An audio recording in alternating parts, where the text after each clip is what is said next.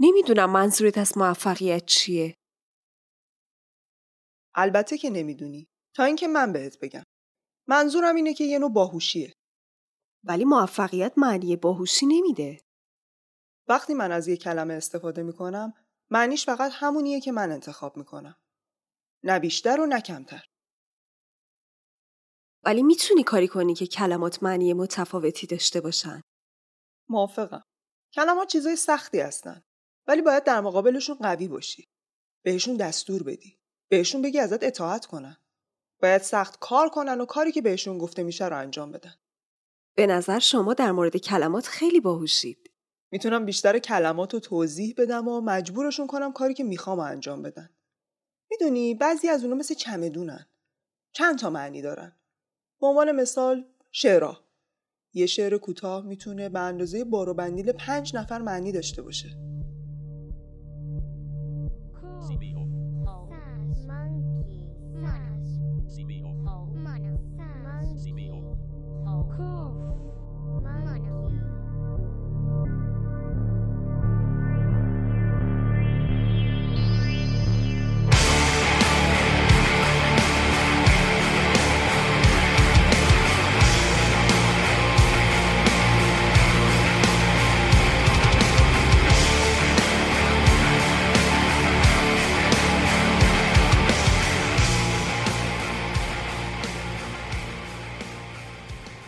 سلام من محشیدم.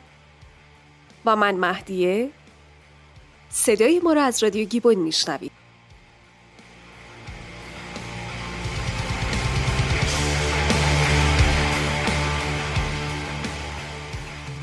در رادیو گیبون ما از انسان با شما صحبت می‌کنیم.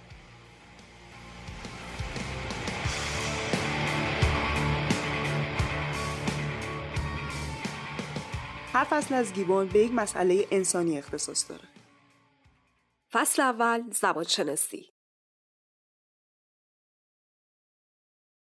ما معمولا به صحبت کردن به عنوان جویدن، لیسیدن و مکیدن فکر نمی کنیم.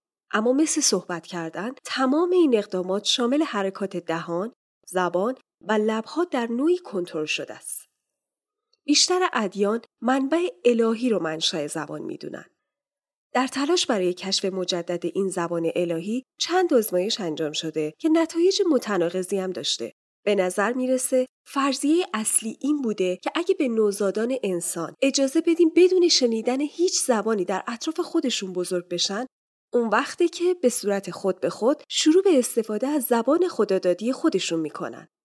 به گفته هرودوت مورخ یونانی فرعون مصری سماتیکوس اول این آزمایش را انجام داد تا مشخص کنه آیا انسان توانایی ذاتی برای گفتار رو داره یا نه. اون دستور داد دو نوزاد رو در مکانی دور افتاده توسط چوپانی که از صحبت کردن با اونا من شده بود بزرگ کنن. بعد دو سال بچه ها شروع به صحبت کردند و از یک کلمه فریگی استفاده می‌کردند به معنای نان. سماتیکوس به این نتیجه رسید که گفتار ذاتی و زبان طبیعی فریجیه. زبان فریجی زبانی بودی که فریگی ها در دوره کلاسیک باستان در آسیای کوچک از اون استفاده می‌کردن که همان زبان هند اروپاییه.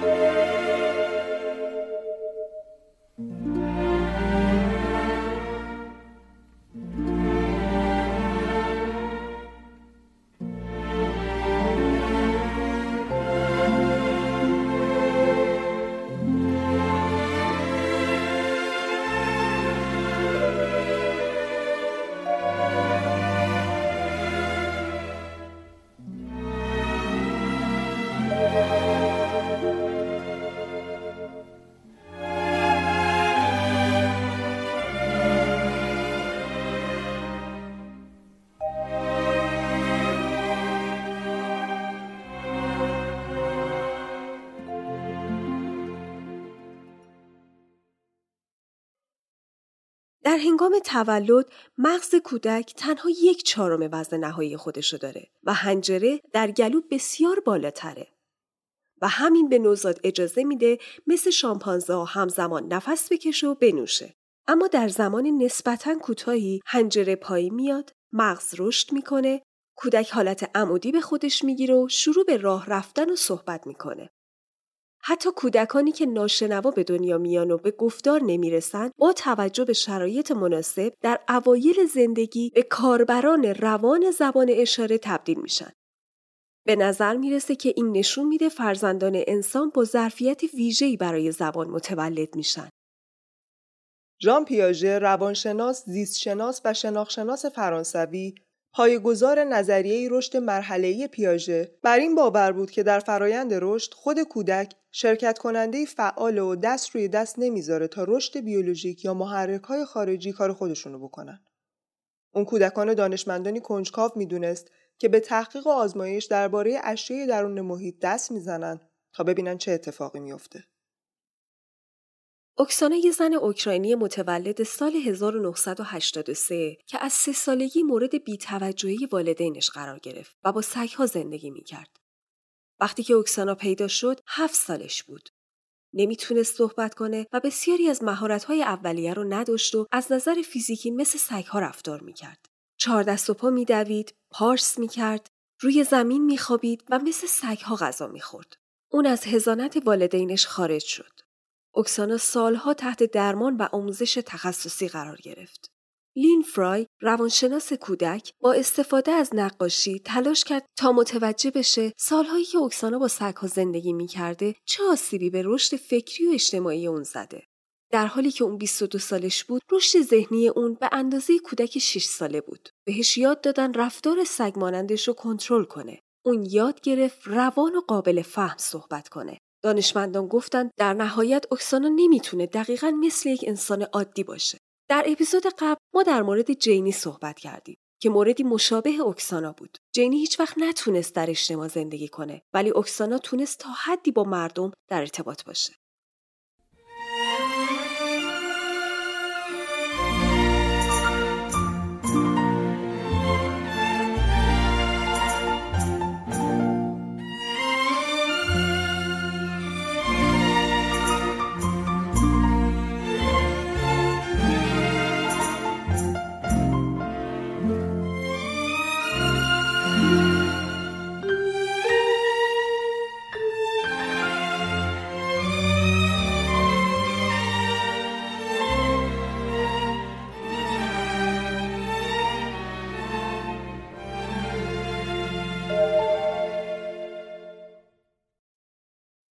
سوالی که پیش میاد اینه که ما محصول ژنهای خودمون هستیم یا محصول تجربیات خودمون. اسکینر رفتارشناس و روانشناس نخستین نظریه پردازی بود که یک نظریه کامل در مورد اکتساب زبان تو کتابش رفتار گفتاری نوشت. نظریه یادگیری اون ارتباط نزدیکی به نظریه رفتار زبانیش داشت. اون معتقد رفتار زبانی بشر که همون سخنوری و پاسخ به سخنوری دیگرانه با دو عامل تعیین میشه. نخست ویژگی های محیطی که گوینده با اونها در ارتباط و دوم تاریخچه نیروهای امدادی که گوینده داشته. به عنوان مثال تشویق، تنبیه کردن و یا امتناع از تشویق. تنبیه گوینده در پاسخ به رفتارهای زبانی گوینده در گذشته. اسکینر در حالی که معتقد ذهنی دونستن سخنگویی غیر علمیه بر این تاکید می‌کنه که دونستن یک زبان واقعا رسیدن به یک نظم رفتاریه. انسان از آرایش کلمات در این راستا که پاسخ مناسبی برای گفته های دیگران داشته باشه استفاده می‌کنه. به عنوان مثال وقتی انسان در اثر باز بودن در دچار سرما و لرزش میشه با زبانی که یاد گرفته مثلا انگلیسی یا فارسی کلمات اینطوری کنار هم میچینه. لطفا در را ببند. و انسانی که اینو میشنوه به زبانی که آموخته در پاسخ میگه باشه و در ادامه این پاسخ در رو میبنده. اسکینر معتقده که دانستن یک زبان داشتن یک نظم رفتاریه. اون بر این باوره که برای یادگیری زبان باید یک نظم رو به دست آورد. اون این اتفاق رو حاصل روندی می‌دونه که شرطی شدن کنشگر مینامه. کنشگران رفتارگرانی هستند که نسبت به قوانین حاکم بر شرایط محیطی ناآگاهند. اونا نسبت به پاسخهای موجود در محیط که در حکم تحریک کننده هستند پاسخی دارند. به عنوان مثال وقتی شی خارجی تو چشم ما فرو میره چشم شروع به پلک زدن می‌کنه برخی از سر و صداهای کودکان هم در حکم کنشگر عمل می‌کنن اسکینر اکثر رفتارهای گفتاری انسان رو کنشگر می‌دونه انسانها در ارتباط با محرک ها شرطی میشن تو شرطی شدن رفتار مورد بحث به پاسخی منجر میشه که بیشتر یا کمتر از سوی مسائل محیطی تقویت شده این تقویت معمولا با تشویق یا تنبیه کردن و یا ممانعت از تشویق یا تنبیه به عنوان پاسخی به سوژه به دست میاد. طبق گفته اسکینر کودک وقتی زبان یاد می‌گیره که کنشگرهای گفتاری اون تحت کنترل شرایط محیطی در بیان. تا این شرایط به شکل تعلیم دهنده کودک عمل کرده و اون چرا که باید به اون بیاموزه. به کودکان پاداش داده میشه. به عنوان مثال با تشویق والدین و یا تنبیه میشن. مثلا با عدم دریافت و درک حرفاشون توی جمع. به مرور پیشرفت می‌کنن و به گروه های بزرگتر ملحق میشن و در جوامع بزرگتر تلاش به برقراری ارتباط با اعضا می‌کنن. علاوه بر این اسکینر معتقده که درک سخن دیگران به شکلی به کودک آموزش داده میشه که کودک می‌دونه در مقابل سخن دیگران باید چه عکس عملی از خودش نشون بده. مثلا وقتی کودک میشنوه در را ببند می‌دونه که باید چه پاسخی برای این سخن داشته باشه.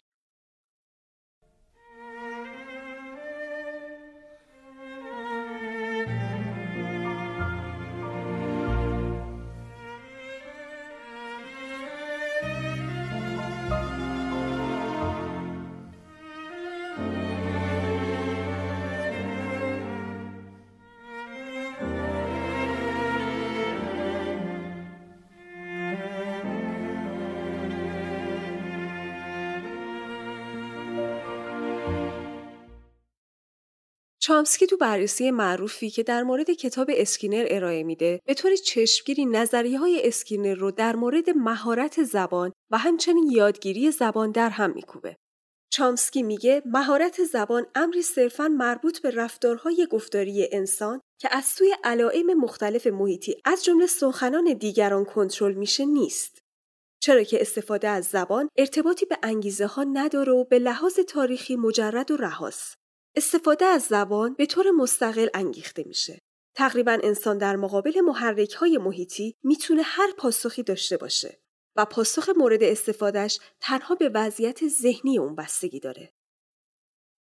استفاده از زبان به لحاظ تاریخی مجرده. اون چه که ما میگیم به تاریخچه تشویق ها و تنبیه های ما ارتباطی نداره. این نکته وقتی واضحتر و قابل درکتر میشه که ما از کلمات و عباراتی استفاده می‌کنیم که هیچ وقت قبلا اونا رو یاد نگرفتیم. یادگیری زبان به دلیل سرعت بالاش در دوران قبل از ورود کودک به مدرسه خیلی قابل توجهه. علاوه بر سرعت اکتساب، این واقعیت که عموماً بدون آموزش آشکار برای همه کودکان صرف نظر از تفاوت زیاد در شرایطشون اتفاق میفته، از این ایده حمایت می‌کنه که استعداد ذاتی در کودک انسان برای یادگیری زبان وجود داره. اما به خودی خود این ظرفیت زبانی کافی نیست. در طی دو یا سه سال اول رشد کودک نیاز به تعامل داره تا بتونه این ظرفیت عمومی زبان رو با زبان خاصی مثل انگلیسی به کار بگیره. اهمیت انتقال فرهنگی بسیار زیاده. زبانی که کودک یاد می‌گیره ژنتیکی به ارث نمی‌رسه بلکه در یک محیط خاص زبانی به دست میاد. همچنین کودک باید از نظر جسمی قادر به ارسال و دریافت سیگنال های صوتی به زبان باشه. همه نوزادان در طول سال اول می‌تونن صداهایی تولید کنن. اما نوزادان ناشنوای مادرزادی پس از حدود 6 ماه متوقف میشن. در شرایط عادی رفتار معمولی کودکان بزرگتر و بزرگسالان در محیط خونه مطمئنا در فراگیری زبان به نوزاد کمک می‌کنن.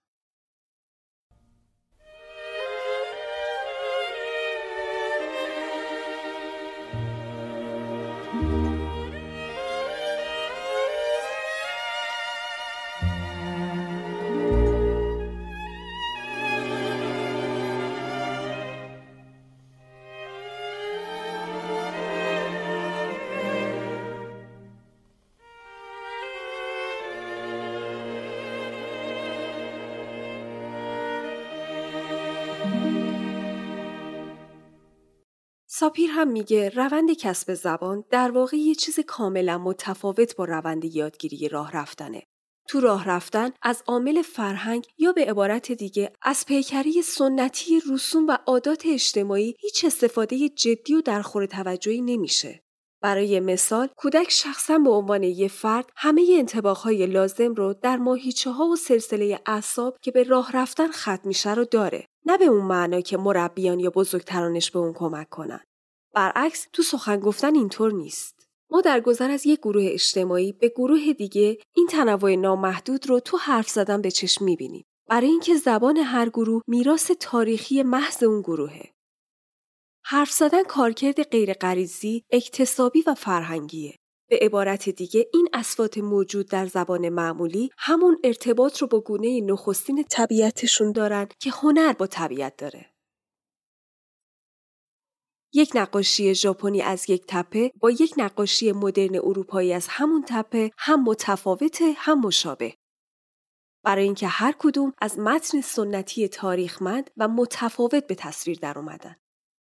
بر پایه نظریات چامسکی و هایدگر دیگه نباید به پدیده زبان به عنوان ابزار نگاه کنیم.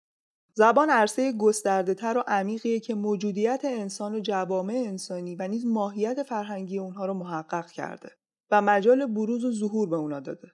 تا اونجا که می‌تونیم بگیم انسان در زبان زنده است.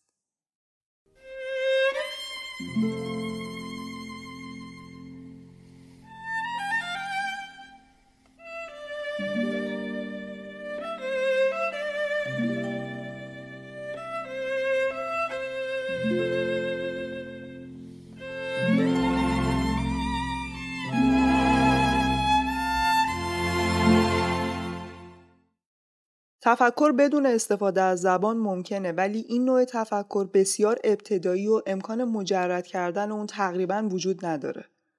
تا جایی که شاید اصلا نتونیم اسمش رو تفکر بذاریم. به این ترتیب هر جامعه فرهنگی در فرهنگ زبان جهان خودش زندگی می‌کنه. زبان جهان رو ساخته و فهم ما از جهان همواره فهمی است مبتنی بر زبان. به نظر هایدگر هستی و زبان رابطه ذاتی و متقابلی دارند. در واقع هایدگر اونا رو یکی می‌دونه. به اعتقاد اون واژه ها و زبان لفافه نیستند که اشیا در اون برای سخن و نوشتن پیچیده شده باشه. برعکس اشیا ابتدا در واژه ها و زبان پدید اومدن. در یک جمله شاید بشه خلاصه کرد که ما با زبان سخن نمی‌گوییم. بلکه برعکس این زبان است که از طریق ما سخن می‌گوید. از اونچه که گفته شد می‌تونیم این نتیجه را استنباط کنیم که نامگذاری اجزا و عناصر و پدیده های جهان در یک زبان همون درونی کردن مفاهیم عینی و خارجیه. پس چگونگی معلومات انسان تا حد زیادی به نحوه ارائه زبان بستگی داره.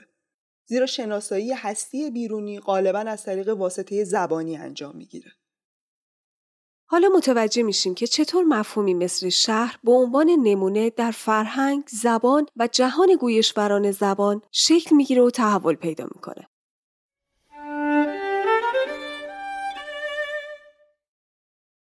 اگر رادیو گیبون رو دوست داشتین خوشحال میشیم گیبون رو به دوستاتون معرفی کنیم. شما می‌تونید با دنبال کردن پیج اینستاگرام گیبون هم از مطالب مربوط به اپیزودها و هم از انتشار اپیزود جدید با خبر بشید.